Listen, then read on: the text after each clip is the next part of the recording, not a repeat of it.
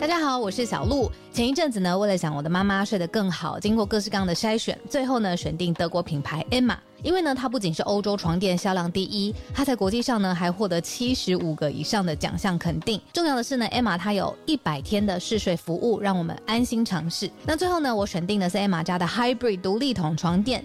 试躺之后呢，我就给它一个 hashtag 叫做云朵般，因为呢这一款床垫它有很强的包覆感，所以躺进去之后就像被云朵包住一样，很舒服，很有安全感。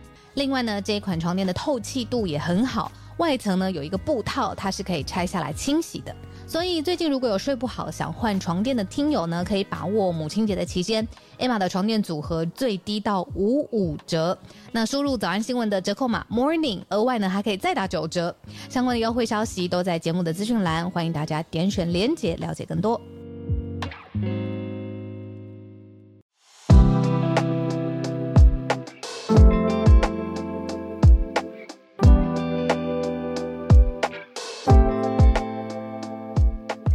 大家早安，欢迎来到连假结束之后回来的十月二号星期一全球串联早安新闻。大家连假过得还开心吗？希望都有放轻松到哦。嗯、我连假的时候去了一个这个呃一分钟讲完，因为大家还有社群，我去了一个很棒的活动，叫做 TFT 的十周年 Teach for Taiwan 为台湾而教这个基金会，大家应该还有印象，十年前刘安婷的演讲吧。一转眼十年了，这个为台湾而教基金会十年了，那也是我自己现在在积极参与的，呃，有一个教育基金会，我自己是香育教育基金会的董事嘛，那就一直在努力的教育领域，非常的有关，所以我们其实好一阵子都有跟他们去请教啊、请益啊，他们就像是大哥哥大姐姐十岁，那我们基金会才一两岁，所以我们是新生儿。但总之呢，他们办了一个音乐会在华山，那所以我今天开播歌才选了雷琴，这是我新认识的一个创作人，很优秀的鼓手，他也跟呃花莲卓溪乡的卓峰国小一起在音乐节上面演出，所以绝对不是只是一个哦大家来听音乐的活动，而是他们的暗场或者说教育的现场一起做的互动，那带着小朋友一起来参与音乐表演，也是一个不一样的人生体验。总之，我觉得很开心、很有趣。那这个展还在持续，大家如果好奇 TFT 的十周年的话，就可以到华山去看展啦。当然是免费的展喽，让大家知道这十年来他们的各方做了哪些的努力。好，那今天的社群要跟大家聊什么呢？也跟大家预告一下，等一下串联时间，小鹿特别准备了一段串联。我们今天收假回来，礼拜一事情很多，我们资讯量很丰富，然后我也很期待等一下来听小鹿的串联。小鹿要带来冰岛的各种知识。那我们先讲一下社群体验，看到是好消息跟开心的消息啦，是什么呢？就是亚运又有好成绩，台湾围棋出现了亚运的历史上面第一次得到金牌，横扫世界前三好手，梦想成真。许浩宏，好，那这位优秀的好手呢，他。成绩当然非常非常优异嘛，他也年纪轻轻才二十出头岁而已，那终于稳稳定定的，我觉得整个从画面上看到的他就是很淡定的一个人，就是你会觉得，哎、欸，许浩宏他得了金牌好像也没有喜怒不形于色的感觉，就是非常稳稳的一个人。那得到台湾围棋界第一面这样子的亚运金牌。当然非常难得，那大家也很感动、很开心。啊，也有很多人开始去研究他的棋路啊，他去下棋的这些过程等等。那他在台湾甚至有被称为围棋八冠王等等的称号。对，那他就九场比赛就有得到八次的冠军，等于算下来他的奖金数也是一个我想要去关注的话题哦。呃，怎么说呢？就是大家也在看，其实在这次比赛之前，他夺冠之前，我们就有看到一个相关的文章，在讲述说台湾的职业棋士到底一年总奖金是多少。如果以去年来看的话，职业棋围棋赛事的总奖金额大概是两千两百七十六万。诶，这个总奖金大概只略高于，如果我们。对比职业运动赛事的话，职业篮球队新竹街口工程师，他们十二名本土球员的前一年度二零二一年的总薪资，就是一整年全部国内的赛事总奖金让大家去赢的，就算你赚好赚满，你大概可以养十二个球员，篮球员这样子的概念。可是台湾有多少职业棋士呢？至少截至前年有一百零八位。那有一个培生文教基金会，还有海丰棋院董事长林文博，他就说，一整年只有五位职业棋士，他们的年度比赛总奖金是高于一百万的，就他们奖金年奖金收入破百，五位而已。那另外五位是落在五十到一百万之间，那还有十位大概只赚二十万的奖金，一整年下来，那当然不可能就靠这个金额收入来生活啊，所以还需要其他的收入。那社群上面有人在看说，哎，这次非常优秀的许姓选手。可是如果我们看到整个围棋界的话，嗯，大家的赛事金额似乎也反映出了整体社会对于这个比赛的重视程度。那你说这些其他职业棋士，他们除了得奖金、比赛，其他是不是教棋、当老师、教书等等其他的收入来源呢？那这个市场有没有打开？有没有更多的机会可以让围棋不只是一个兴趣，而是真的职业化的发展？我觉得不只是围棋啦，很多体育项目其实也是啊。那就是一种呼吁吧，是一个抛出来让大家一起来思考跟想想。也许我这样，我们这样想，只看薪水会不会太狭隘？会不会也是一个盲点？也都欢迎大家给一些回馈跟指教。可是如果这是一个最简单的看法的话，总是会觉得，嗯，还有很多可以再继续加油跟发展的空间。不过，因为这一面金牌让大家有更多的关注度跟讨论度，绝对是好的事情。所以想要整理在今天的社群五分钟聊社群，整理给大家也差不多了，我们就继续往下走到今天的四题新闻盘点。今天的四题国际新闻，嗯、我跟制作人讨论了一下，我们也做了一些调动哦。那今天还是要把第一大重点放在台积电啦，而且是 Bloomberg 的一个报道，讲的是台积电跟工会谈判焦灼卡住了啦。那跟美国总统有什么关系？当然有关系。美国政府拜登政府呢也卡在这里，为什么？绝对是有联动牵动的关系。你说台积。跟美国政府之间，还有 经济之间设厂这些的规范，我想都很重要，所以我们放在第一题哦。那来到第二、第三题都跟中共有关，怎么说呢？我们看第二题比较是一个慢新闻的追踪，讲的是中共跟菲律宾之间最近到底怎么了？黄岩岛的冲突持续在增温当中，就是中菲对于南海主权的一个。算是彰显吧，他们之间南海主权争议的一个冲突点之一，就叫黄岩岛，黄色的岩石的这两个字。那学者是说，反而会让中国更加谨慎吗？嗯，最近的时间点不讲都快忘记了。十月一号是中共的建政，就是建立政权的，他们所谓十一国庆嘛。那接着这一题呢，你看跟菲律宾的冲突。那来到第三题，则是也是最近这个敏感时间点。呃，伦敦街头还记得八月的时候，我们早安新闻有讲过，街头出现了这个社会主义价值等等的口号标语嘛，二十四个字大大的出现在东伦敦的这个艺术墙上面，这个涂鸦墙就哎，怎么变成中国式的口号呢？那这几天有一些媒体去采访了当时相关的一些涂鸦艺术家，那另外也出现了新的，他们注意到哎，墙上开始出现太阳花。到底这是什么意思？你选在十一 中共十一国庆的前后，开始在伦敦海外的一个大城市，有这样大鸣大放的一些想法出现在街头上面开花。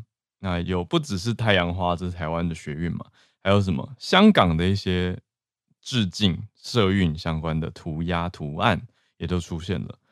嗯，也有媒体去采访了之前。社会主义价值的创作者，他的绰号叫做“伊阙”哦，喜鹊的鹊。他有一些想法，我们一起来整理在第三题。那最后一题轻松一点，南韩稍微我们是不是有略提到关键字？说南韩最近在流行糖葫芦，就是我们街街头小点心。现在是不是比以前少看到？我觉得小时候很常在街上看到糖葫芦。哎，好，总之南韩现在正在流行糖葫芦。那怎么了呢？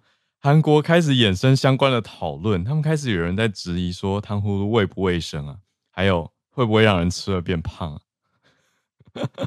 好，所以轻松一点，放在第四题，接着就会接到我们的全球串联时间。那今天就把小鹿的全球串联归在我们的第一位哦，来做上个礼拜预告的尝试，就是录音室的投录音投稿式的全球串联会听起来怎么样？等下就从小鹿的开始听起。那小鹿的结束之后，我们就会开放现场一样，往常一样的全球串联时间。来，一题一题来了。我们先讲 Bloomberg 报道，台积电怎么了？台积电现在出现在美国的一堆工会，可以讲一堆吗？哈，不少工会在争取自己的劳权跟权益的行列当中。嘿，什么意思？我们要先讲到，嗯，密西根州的联合汽车工会罢工。对吧？为什么要这样说呢？因为总统拜登的确现身在底特律郊区的现场，他就是来到 Michigan，因为这就是我们讲到汽车工人联合罢工的一个大现场嘛。那当然，对于产业的影响，因为罢工人数也是相当的可观，所以来到这个罢工队伍的现场呢，我们看到总统也来了，当然也不止总统，还有什么？美国的三大汽车制造商。他们主要是跟工会之间争执的关键问题，就是大量新的电动车电池厂里面的薪资跟工作条件。劳工没事真的不会要抗议哈，所以要提出来的时候，就是对于薪资跟一些劳动条件累积了许多的不满。那提出来这些电池厂其实也很重要，因为不只是经济议题，同时这些电池厂它也是 sustainability 跟永续有关系。因为白宫很努力的目标之一，就是要对抗气候变迁嘛，让整体的经济要发展、要蓬勃，可是也要永续啊。那现在电池厂这个攸关永续的团队，也让白宫非常的重视，因为他们认为这跟气候还有产业目标的实现有关联，所以许多的劳工权益争取跟谈判正在上演。那与此同时呢，遥远的亚利桑那州。我们看到也有许多的工会正在协商当中，包括全球最大晶片制造商台积电，它现在也在 Phoenix 凤凰城建厂的劳工问题进行谈判中。这座工厂就是拜登，他算是也是一个指标性的政策跟支持啊。我们上次在台积电设厂的时候啊，这个大活动有特别的早安新闻跟大家聊过嘛，就是许多。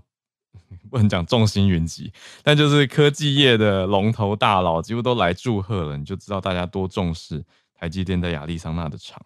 那亚利桑那的这个州的工会做了什么呢？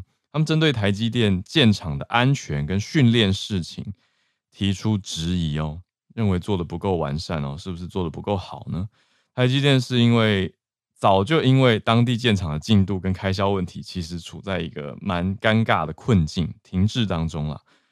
呃，如果跟日本的类似设厂计划相比的话，大家看起来就会觉得，哎，美国怎么进展的卡关处比较多，似乎比较严格吗？大家主主要是预期说，台积电会变成第一个拿到美国晶片法案 （Chips Act） 补助的企业。这个我们也讲很久了嘛，就是美国的国会。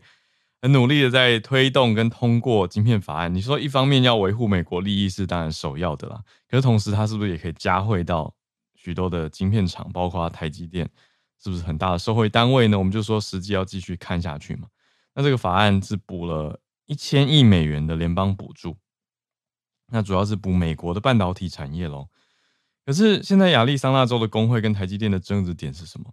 是建厂工人。而不是最后生产晶片的劳工，所以大家懂那个差异点吗？所以很妙，是在盖工厂这件事情上面，这些工人的盖厂劳工的劳动力，他们的劳动条件，所以不是真的你说台积电的员工，而是建筑工人这相关的，所以是亚利桑那州的建筑业协会在谈呐、啊，就讲说。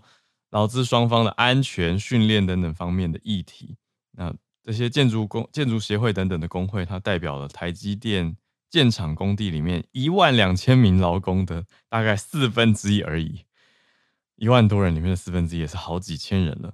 那主要是在讲说，希望台积电第二座工厂动土跟晶片法案拨款之前，想要完成谈判，因为还在持续盖嘛，你就说还要盖第二座台积二厂。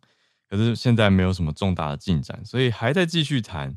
所以我们把这些题目全部看在一起的话，才会觉得说，哇，它是一个很大联动牵动的关系，也放在我们今天的第一题啦。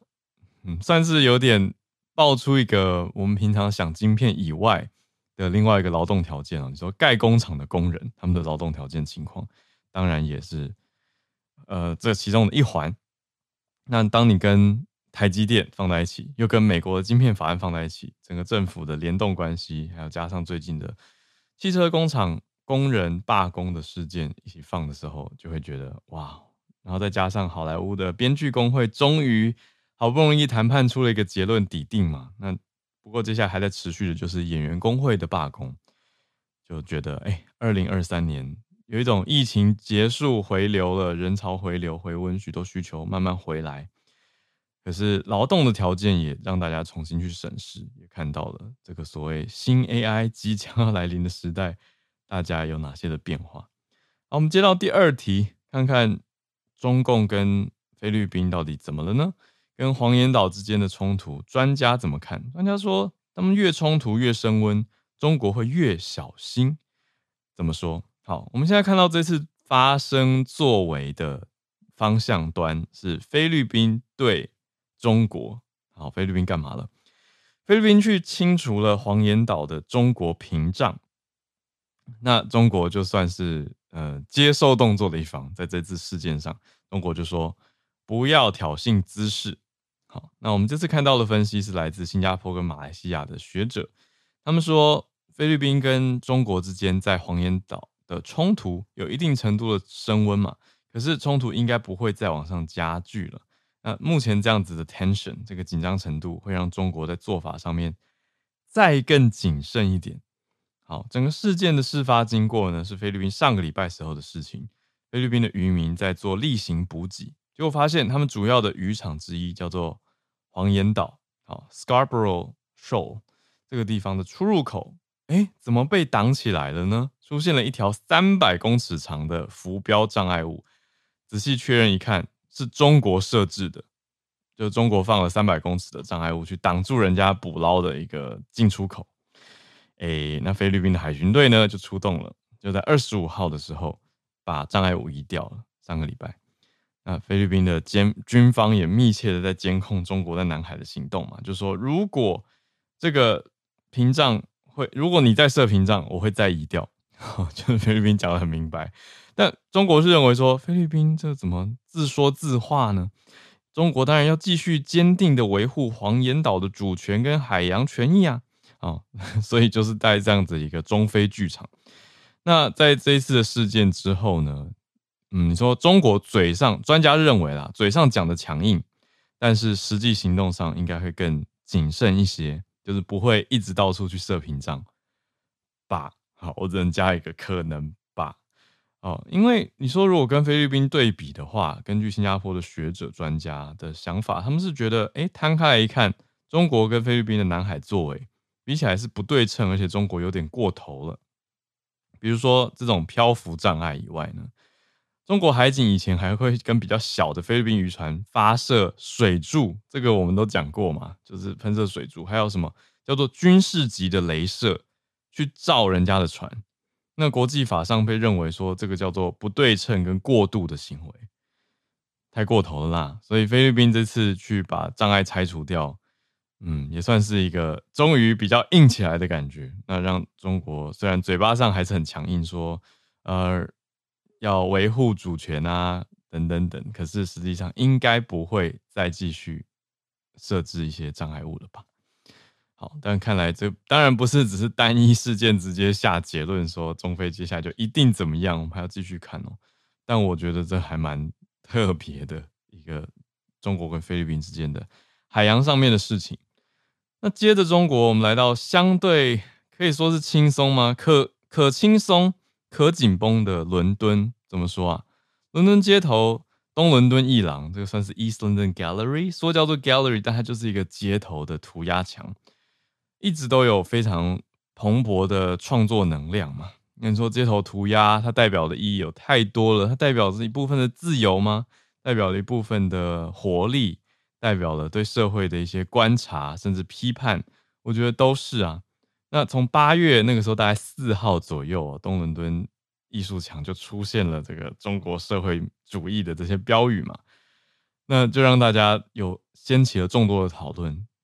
当然不是每个人都很开心，有的在英国的中国人还说什么这不是艺术，这个是践踏其他国家的领域啊等等这些说法。但我们现在看到的是。我觉得太特别了，所以很想跟大家分享，就是中央社去做的一个专访。嗯，中央社，好，这位记者朋友，我没有先跟他打招呼，但总之，呃，现在住伦敦的这位记者朋友，是我好多年前在广播公司工作的时候，不同组别的同事，非常优秀的一位前辈。那我就看了，哎呀，这特别做一个伦敦专电呢。那做什么呢？就是去采访。在这个十一前后的时候，伦敦东区涂鸦圣地大概四十公尺的墙上，那个时候有社会主义核心价值观嘛。那这一次呈现出来的是，在这个前后呢，英国有一位英国艺术家也加入这个行列。哎，怎么说？好，在英国，他特别聚焦采访的是一个叫做 China Deviants，好，简称 CD。呃，Deviants 的意思就是叛变者。甚至你可以翻译成反贼都可以，就是中国反贼有这样子的一个族群。他们为什么要针对最近的时间做积极的创作？他们说中秋嘛，还有十一国庆都算是假期啊，所以到伦敦去旅游的中国人一定不少。那欢迎他们去 Brick Lane 这个红砖巷来看艺术作品。这是什么样的艺术作品？就出现了有太阳花意象的一个创作，还有雨伞革命的。雨伞标记都出现在上面，那整个画面是一个桃红色的女生的意象，那前面出现了一个桃红色的链子，那这个桃红是不是代表一种粉红的概念呢？可是她头上戴的装饰又却又是太阳花，是像向日葵一样的装饰插在头长头发上面，那旁边则是另外硬生生出现了一个黄底黑线条的雨伞图案，有这么多。冲突的元素呈现在上面，然后背景是蓝色的天空，这样子的概念哦。那他们说，呃，quote on quote，欢迎来欢度十一。这个 CD 这个 China Deviants 的团体是两个艺术家他们组成的，大概三十五岁的 Gonki 跟三十岁的 Kyle，他们两个人在二十九号的时候作品完成了，那就在当天有接受媒体的访问。我们这边看到的是台湾的中央社。那中央社也很直接的问他们说：“你们为什么不怕呢？” 他们就说：“有很多政治行动早就被盯上了吧。”那另外一个人就是说，他只差没有放弃中国国籍了，他是倾向要放弃中国国籍。那另外还有，嗯，回到刚刚讲到的这个伊阙嘛，那伊阙当时其实就有很多相关的，我们说那个社会主义民主价值啊等等的这个涂鸦艺术，它变成。嗯，英国许多媒体第一个专访的中国留学生，他本名是叫王王汉征啊，他的网网络上的名字就叫伊阙，他就有很多算是比较创意跟爆炸性的这些行动，也引发了大家的关注。那这一次加入 China Deviants 的英国涂鸦艺术家叫做 Seventh Pencil 第七支铅笔，他花了大概四个小时，那完成了刚刚我们刚刚讲的这一座很特别的。嗯，艺术创作，那他的理念里面，他讲到说什么呢？呃，除了刚我们讲太阳花跟雨伞运动以外，他还提到说，这个激发他的灵感有包括 Me Too 运动，比如说女性的权益哦，还有铁链啊，铁链后面的女性，她说是在暗喻六四事件天安门广场上面的民主女神的雕像。那另外，二零二二年去年的白纸运动，也算是她想要去列入的一个主题。那她平常很少去涉入政治争议，可是她说这次是为了要维护民主，所以决定接受 China Deviants 的邀请。那呈现出来，她还是不接受镜头直接面对她的采访，不过他有接受媒体的侧拍啦，那就出现他的创作当中的过程。他还是说，哎，避免被骚扰，要婉拒。好，那呈现出来，我觉得就是在这个算尴尬的敏感的时间点嘛，可是，在海外，你说在伦敦还是有这样子一个嗯自由之地吗？让大家去呈现出来。你说真的能够改变中共吗？我觉得嗯不会有一个瞬间巨大的改变。可是这种精神性的、意义上的概念上的，其实就是让大家有更多的反思跟看见嘛。我想这也是艺术能够做一个你说软实力的概念，它软，但它是一个实力，它可以是深入人心的。所以我觉得反而是在中国之外，你说虽然有可能有海外的警察，可是艺术的墙面还是有一个自由的空间。我们来到最今天最后一个题目，糖葫芦在南韩红起来了，可是画面上我看到糖葫芦，哎，跟传统我概念上想到的那种全部红彤彤的。又不太一样，哦，这个糖葫芦呢，在南韩的照片上，至少我们看起来它比较缤纷一点，甚至有一点这个这个是不是现在流行的一个说法，叫什么糖果色吗？或者多巴胺色吗？就是看起来相对柔和啦，就就很多绿色的，还有什么呃草莓啊，不同的葡萄啊，绿色葡萄看起来像是嗯串在一起，所以就会有红有绿嘛，这是一个圣诞配色的概念嘛。好，还会有像看起来像是橘子剥成球状的感觉串在一起。那现在在南韩变成了一个蛮传统流，呃，蛮流行的零食。好，我们看到什么呢？最大连锁业者展店有四百多家糖葫芦，哎，现在红成这个样子。可是现在也因为太红，人气持人气持续飙涨，出现了什么？大家在讨论说卫不卫生啊？还有。儿童肥胖怎么办呢？你说小孩子放学每天来一支，这样是不是真的会太多糖分摄取？好像还真的有点多哈。好，这个叫做韩国首家糖葫芦品牌，他们自称的叫做王家糖葫芦，就是刚刚讲到展店四百五十多家，这是年底前的目标。他们从二零一七年左右开始，在韩国东南部的城市叫做蔚山开始开了第一家。那二零年。所以不算是前面前期没有很快哦，前面三年大概涨到十六家，那隔年疫情的关系缩减到十一家，可是到去年又变四十三家，今年大爆发成长，四四十三变四百二，哇，这个十倍，那你就知道南韩糖葫芦现在有多红，因为它只是其中一个厂牌而已哦，其中一个连锁品牌。韩国的政府相关单位统计是说，今年如果算七月底到九月上旬，十多岁的族群在冷冻啊，还有即食品的搜寻量里面最高的关键字前两名就是冷冻糖葫芦跟糖葫芦。那韩国最大外送平台叫做外送的民族，他们公布七月的关键字糖葫芦也是第三名，跟一月比起来成长了四十七倍。哇，糖葫芦今年真的是在南韩大红哎、可是大家在讨论就是说。可能社群媒体推波助澜啊，等等。可是，一根糖葫芦的含糖量就达到成人单日建议摄取的一半。意思是，如果你一天都不吃其他糖，不太可能啦。你只能吃两次糖葫芦就达标了。好，而且一天也可能不用吃到那么多糖。那刚讲的是成年人、少年、青年怎么办？他们的摄取量更低呀、啊，所以会变成对他们身体来说有点大的负担。所以大家开始担心，韩国各地的。这个地区也跟教育部提出来的资料显示出来说，韩国的小学、中学、高中生罹患儿童糖尿病的人数，到今年大概是三千八百多人，算是有增加哦，两年增加了百分之二十四。那就有点想要把这两个议题连接在一起了。那绝对不能说完全没有关系，对吧？因为活动量减少、外送增加，还有糖葫芦热潮，这都是。可能的变因，当然你说要去排除的话，要继续去长期监控下去。可是以社会现象来看，的确是要注意的。嗯，所以 这也变成一个很奇妙的题目。那韩国政府还出动食品医药品安全处哦，他们说这个月十月的时候会对全国四千一百处有糖葫芦的店家进行卫生盘点工作，来确保食安。那就代表现在韩国国内的讨论声量是很大的。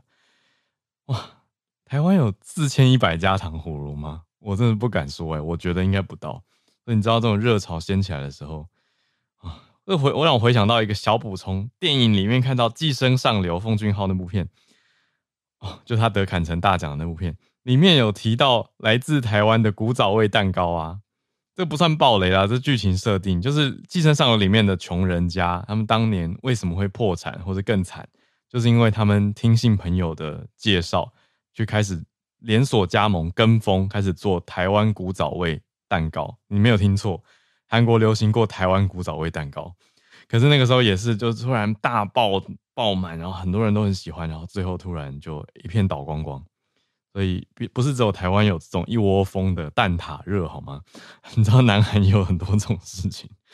哎，所以现在糖葫芦会不会变这样？不知道。可是光是卫生啊，光是肥胖，就已经让大家很关注了，也算是一个很特殊的现象吧。好，我们时间八点三十二分，准备进全球串联，先跟小鹿来串联，很期待听到小鹿她已经在冰岛环岛当中。我看到她现实动态有贴，还有她老公现实动态贴，很可爱。就早安新闻的老公贴出了一只超级可爱的冰岛马。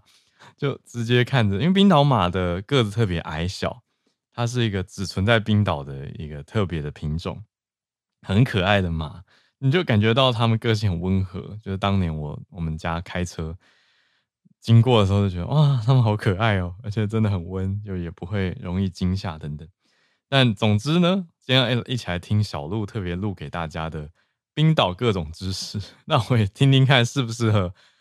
互动还是我们就直接一整段听完，然后再接全球串联。然后我现在也蛮紧张的，第一次要在空中直接首播，跟大家一起来听。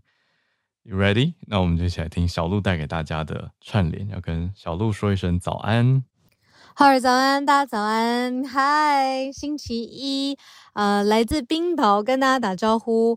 呃，这是我来到冰岛的第五天了。那我想说，就透过这个特别的方式跟大家分享一下，呃，我这一次来冰岛，因为这是我第一次来冰岛嘛，那学习到有关于冰岛的各式各样的知识，有一些或许你早就已经知道了，那对我来说都很新奇，所以我忍不住想要跟大家分享。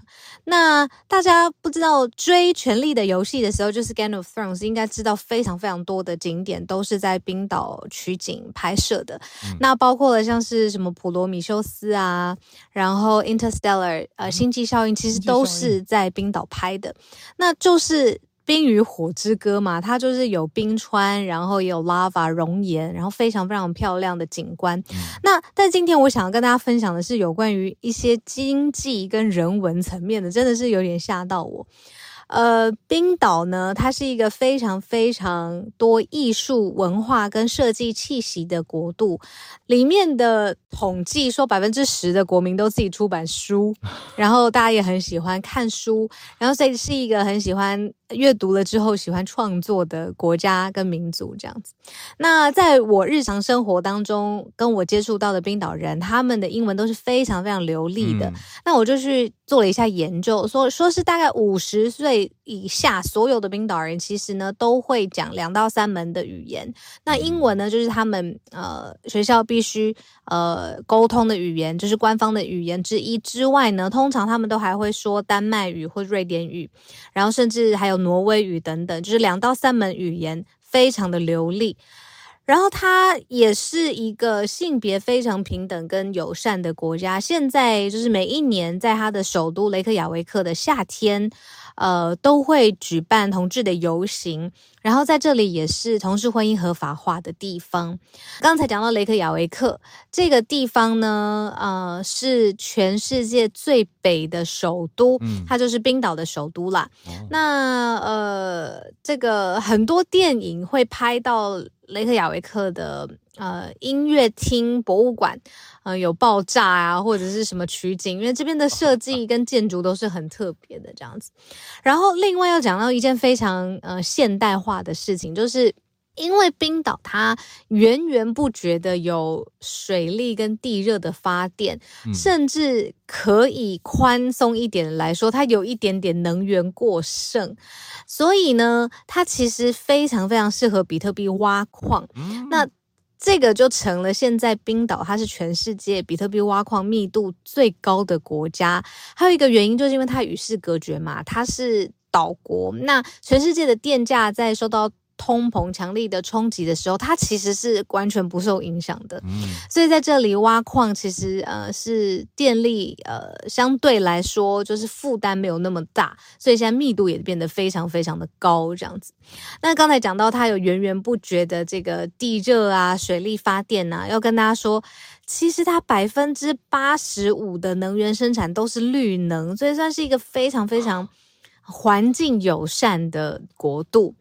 然后最后再讲到它既然是一个岛国嘛，那我这次旅行下来，也就是它感觉它很安全，安全到什么程度呢？冰岛它没有军队耶，它是一个你知道现代定义国家一定要，比如说要有军队，要有自己的货币，然后呃国土的疆界等等，它首先就没有军队了，然后冰岛的警察也不是配枪的警察，嗯，所以让我觉得在这里。我我们这次选的是车速嘛，我们就大部分的时间就是要尽快上路，所以睡在车上，哦，是感觉很安全。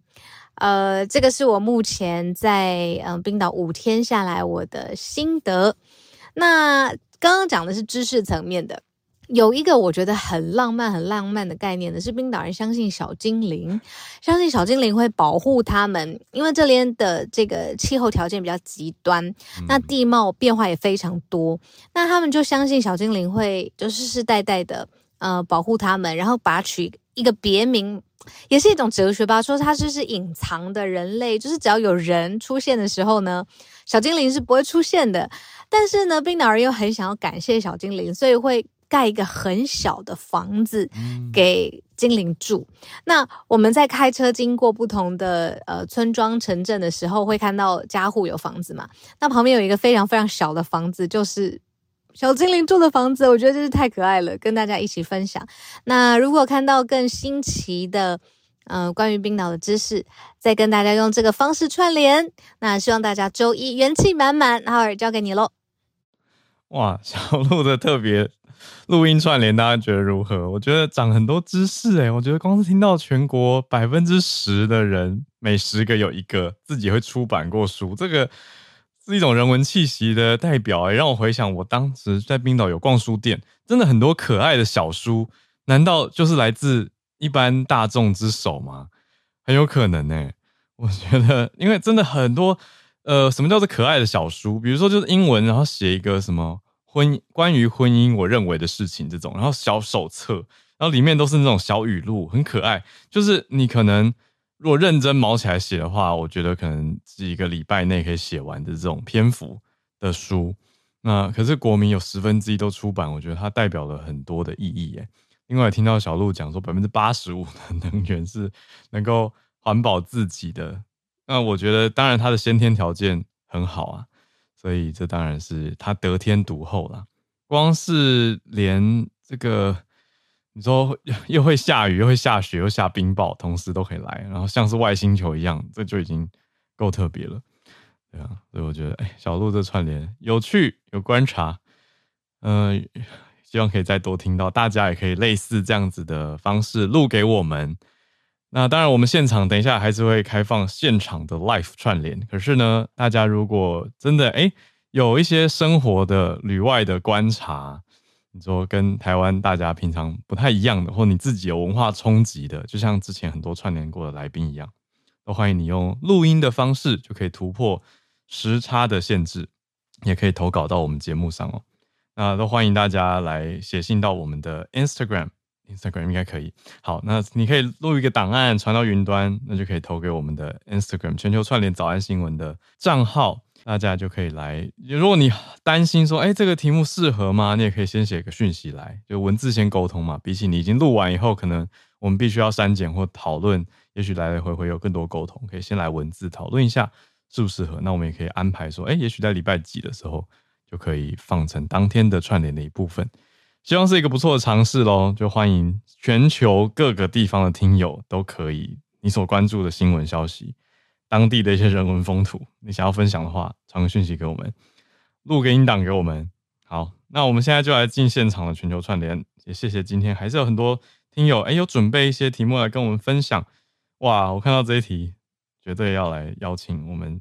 北加州的经济学家 Charles 老师来讲，大家多多少少也有在媒体上面看到说，哎，美国政府每年到这个时候，怎么又在讨论说要关门？可是最新消息我看到，美国政府又暂时 不用关门了，也是 Charles 老师今天要跟大家分享的嘛。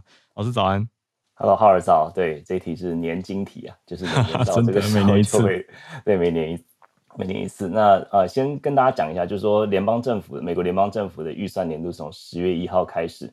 跟我们一般公司行号，或是甚至加州州政府都不太一样。一般公司行号都是通常都是七月一号到隔年的六月三十嘛。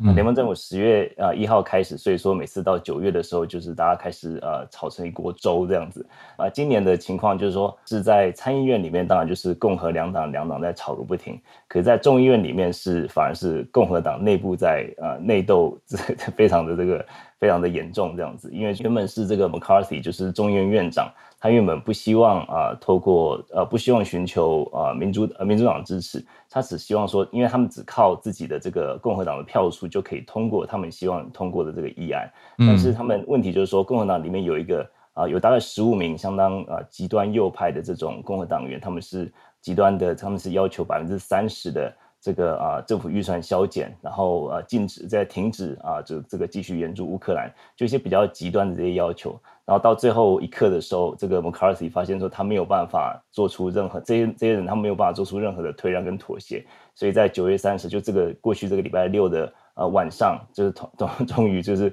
他们就是终于就放放弃跟党内的同志呃协调，他们就转向跟呃民主党的这个同僚就通过了一个四十五天的这个预算案，这个算是一个临时预算案了。然后他们就火速交通过之后，火速交给参议院，然后参议院通过就火速交给拜登，就在这个午夜前的几分钟，就是拜登把他就是呃就签名了。那这个就是这是赶赶那个关门之前，对，赶关门 把钱送进去，就像我们在这个好像是这个期末考或者期末报告要交给老师前，这个午夜之前几分钟，这是非常的这个让全世界都瞠目结舌。每年这样子一回，那上一次其实美国发生。啊、呃，当然每年都是搞这一出了，但是真正就是上次这个政府联邦政府关门是二零一八年，那次关门大概是三十五天还是四十天左右。那上次就是说所有的像是国家公园啊，全部都关门，然后呃，即使说你能够进去，你还是就是说这个厕所什么这些都是都是没有开的，然后很多就是呃员工都是被要求放无薪假。那这次就是说啊、呃，主要的症结点就是对呃乌克兰的援助跟预算。那但是这次通过的这四十五天的这个预算里面，并没有包含任何增加的呃对乌克兰的援助，就是原本有多少就多少，就没有没有这因为这个不包括在里面，要不然就是这个也大概也通过不了。然后它就是增加了一些，就是像是啊、就是自然灾害啊火灾，然后就是啊、这个风灾这些的灾害，然后地震这些灾害的一些一些一些经费这样子。那目前其实嗯看起来 就是还是四十五天之后还是要再来一次嘛。不过就说目前看起来，至少到十一月中，在在呃感恩节之前，希望能够找到一个解决的方法。那因为这样子，就美国每次这样，那现在有三大这个啊、就是这个信用评比机构，就是 Fitch。呃，Moody's 跟这个 S&P，那就是有两家已经把美国的这个债国债债券已经降级了。他们并不是说是美国经济的问题，但是主要是就是两党这个一协商，连基本的这种政府服务都没有办法提供的话，这个对于投资人来讲是是一个信心的考验。对，那我们就先跟大家个继续关注。那先啊，这个讲到这里，谢谢。谢谢 Charles 老师，真的是让大家看了很紧张。不过还好啦，真的今年暂时。这个三四十天 还可以，可是接下来如何呢？就要继续看了。来，我们来继续连线到温哥华的信奇老师。啊，老师，这个标题有点吓到，什么棕熊攻击？老师早安。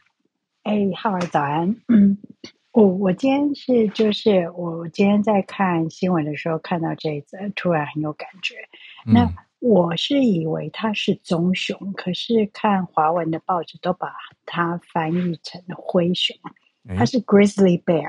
嗯，那 grizzly bear 有一些有有看一些海外，就是嗯野外的探险活动的朋友应该有看过 grizzly bear，就是加拿大的，它的嗯脖子的地方是凸起来的，是一种比较大的一种熊。那 Grizzly Bear，它这只熊就是在昨天星期六的时候，在 Banff 的，其实就已经有 hiker 就有说有一只熊是一直长，好像有有攻击人的状况。很有名的那个班夫国家公园吗？对，就是 Banff，对，就是班夫国家公园，嗯、就是路易斯湖班夫国家公园这个、嗯、这个区。那呃，有一对夫妻，他们呃被攻击，然后两个人都嗯，急救人员到达的时候，这对夫妻已经死了。那急救人员是因为当我我不知道他们的呃申报的警讯是怎么样讲出去的，但是急救人员收到的时候，因为有大雨，所以而且他们驻扎的地方，他们是 backcountry hiker，我不知道这就是野外，它并不是就是到那种啊、呃、一般去露营区营造出来的露营区，而是就是。往山里面去攀，然后攀爬，嗯、然后最后他们所落脚的地方是在山岩旁，嗯、呃，搭他们的帐篷的。那从现在目前有的知识看起来，就是他们搭帐篷的时候，其实可能那附近这个 grizzly bear 就在附近。嗯，那嗯、呃，也许是呃。有有一个主要的说法，就是因为现在已经进入秋天了，嗯，Grizzly Bear 他们要准备要冬眠，所以他们一直在找食物狂吃，就是要把自己吃得很饱。嗯，那嗯，这两个人是落单，然后是在深山里面，所以这只熊最后就攻击了这一对夫妻。那这对，哦、嗯，清晨五点的时候，直升机到的时候，尸体。呃，他们就只发现尸体，但是这只熊并没有离开，嗯、所以他们当场就把这只熊给啊、呃、安乐死了。嗯，那这是一个比较 typical 的，就是国家公园的一个手法，就是当他们发现有动物攻击人的时候，他们要是能够找到那那些动物的话，是会当场把它 put down 就对了。嗯。嗯，所以他，我觉得这个新闻为什么想说要跟大家分享，是我发现很多啊、嗯、人来到加拿大，尤其到加拿大的落基山脉去国家公园，都很想、很希望会去看到熊，但是有一些时候，啊、对，有一些时候不看到熊其实是比较安全的。对啊，然后对，而且看到熊的时候啊。有有很多熊有关熊的知识，其实是要注意的。Grizzly bear 它是不大喜欢爬树的，但是黑熊是很会爬树的。嗯，所以一些这些野外的一些基本知识，可能就是先啊、嗯，先看一看，准备一点，嗯，自我保护一点。那秋天的时候去山里面，其实真的最好要成群结结队，不要有嗯。人太少的情况出现，嗯嗯嗯，谢谢，谢谢欣喜老师，我觉得这很好的呼吁诶，因为我认识有一些朋友，他们就是平常工作很忙，那突然要上山的时候，常常就没怎么准备就上山了，那身上的装备，我觉得都是一些缺乏相关知识的结果，所以就会比如说穿太少啊，或者是太单薄啊，或者什么东西带不够啊，那其实问题还蛮多的。那去你说特别是。北美吧，北美有非常多的步道是很优美、很舒服的。可是你要有相关的知识，比如说遇到什么样的熊，要怎么去应对，这些我觉得也要先准备起来。嗯，那我刚刚也去查了一下老师讲的这个 grizzly bear，它中文真的是用灰熊，欸，诶，很特别。可是它的英文跟它整只熊的样子看起来是蛮咖啡色的，所以它有一个名称叫做 North American Brown Bear，或者大家直接叫它 grizzly。所以就是它整体毛色其实是蛮咖啡色的，然后棕色的。可是中文名称叫灰熊，可能是因为远看有一点灰灰的吧。啊，那中文的固定使用真的就是叫灰熊，就是正式名称。对，所以从这个事件，我觉得如果可以带给大家一些什么的话，谢谢欣喜老师。那我们继续来连线，跟我们东京的听友翠翠来连线。我看到翠翠所选定的题目是。寿司郎的数位化吗？翠翠早安，嗨，好，早安，声音还清楚吗？可以，可以吗？好，对，因为我现在在机场，所以要确认一下。哦、没有，我要飞回东京来。我不是去台湾，对，我参加婚礼，我在鹿儿岛。好，哦、那那个，对，现在寿司郎要变身叫做数位郎了。那那这个名字就叫数位郎，它其实，嗯。就简单来讲呢，就是其实因为之前我们知道非常有的那个甜甜事件嘛，然后就是不对，很恶心。那除了寿司啊外，那其他的藏寿司啊，大家都是各自出了一些应对的方式嘛。那像现在寿司郎它有一个最主要，好像全国八十间店铺有在做，就是你现在你点的餐，它有一个专用轨道，所以就是如果说你点了 A 的话，那个它就会，就是寿司不是会回转寿司嘛，然后最后你点了这个的话呢，它会自己滑到你的专用轨道送到你的面前，然后用这种方式去防止说，呃，你不小心拿到别人的，或者是哎，这个是不是你点的，你会不会不安，或是别人乱拿你的？但除此之外呢，因为刚好寿司啊，他们据说他们是说他们刚好遇到四十周年纪念，所以他们就做了一些跟动，譬如说好像到年底之前那个鮪鱼吗？就是就是全部都一百块，就是做一些怎么讲，特价是在感谢特价这样子。哦、那另外一个最大的改变是，嗯，他们接下来已经确就九月二十八号开始，他们在全国有三间店铺直接导入了就是寿司郎的完全数位化。所谓的完全数位化呢，是，诶、欸，因为不知道是我没有截图给大家看，就是嗯，你看不到。真的寿司了，一样在回转，但是会你在你面前会出现的是一个大型的触控式面板，然后你就会看到上面有寿司在转，那你就是可以用触碰的方式，就比如说那个寿司在转的时候，你就点了个寿司，然后它就会送到你的面前，那一样就是用你自己专用的轨道这样子。那用这种方式的话呢，算是可以完全防止东西啊自己的寿司被乱来。嗯，然后除了虽然这样听起来好像，哎，那接下来都看不到就是真真实的寿司会不会有点落寞？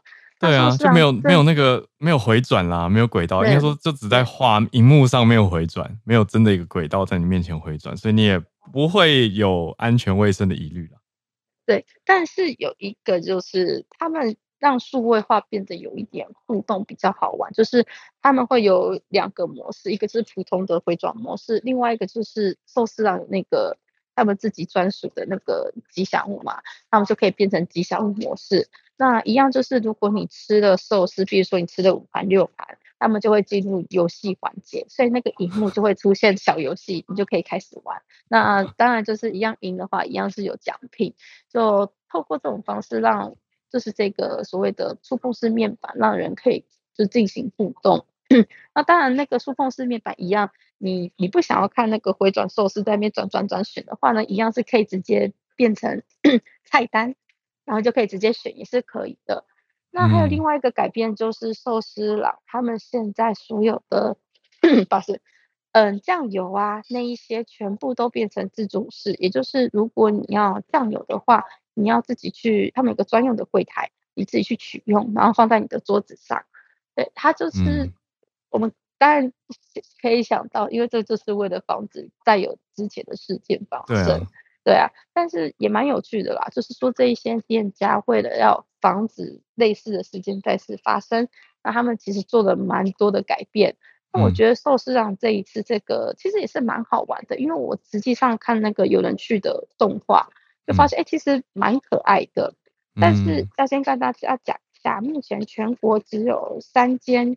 寿司就是寿司郎的店面是导呃有导入，第一个在东京的新宿，第二个在大阪，第三个是在爱知县，目前就只有三间，但是未来可能不排除就是全国会导入，但是现在就是一个怎么讲实验中的状态。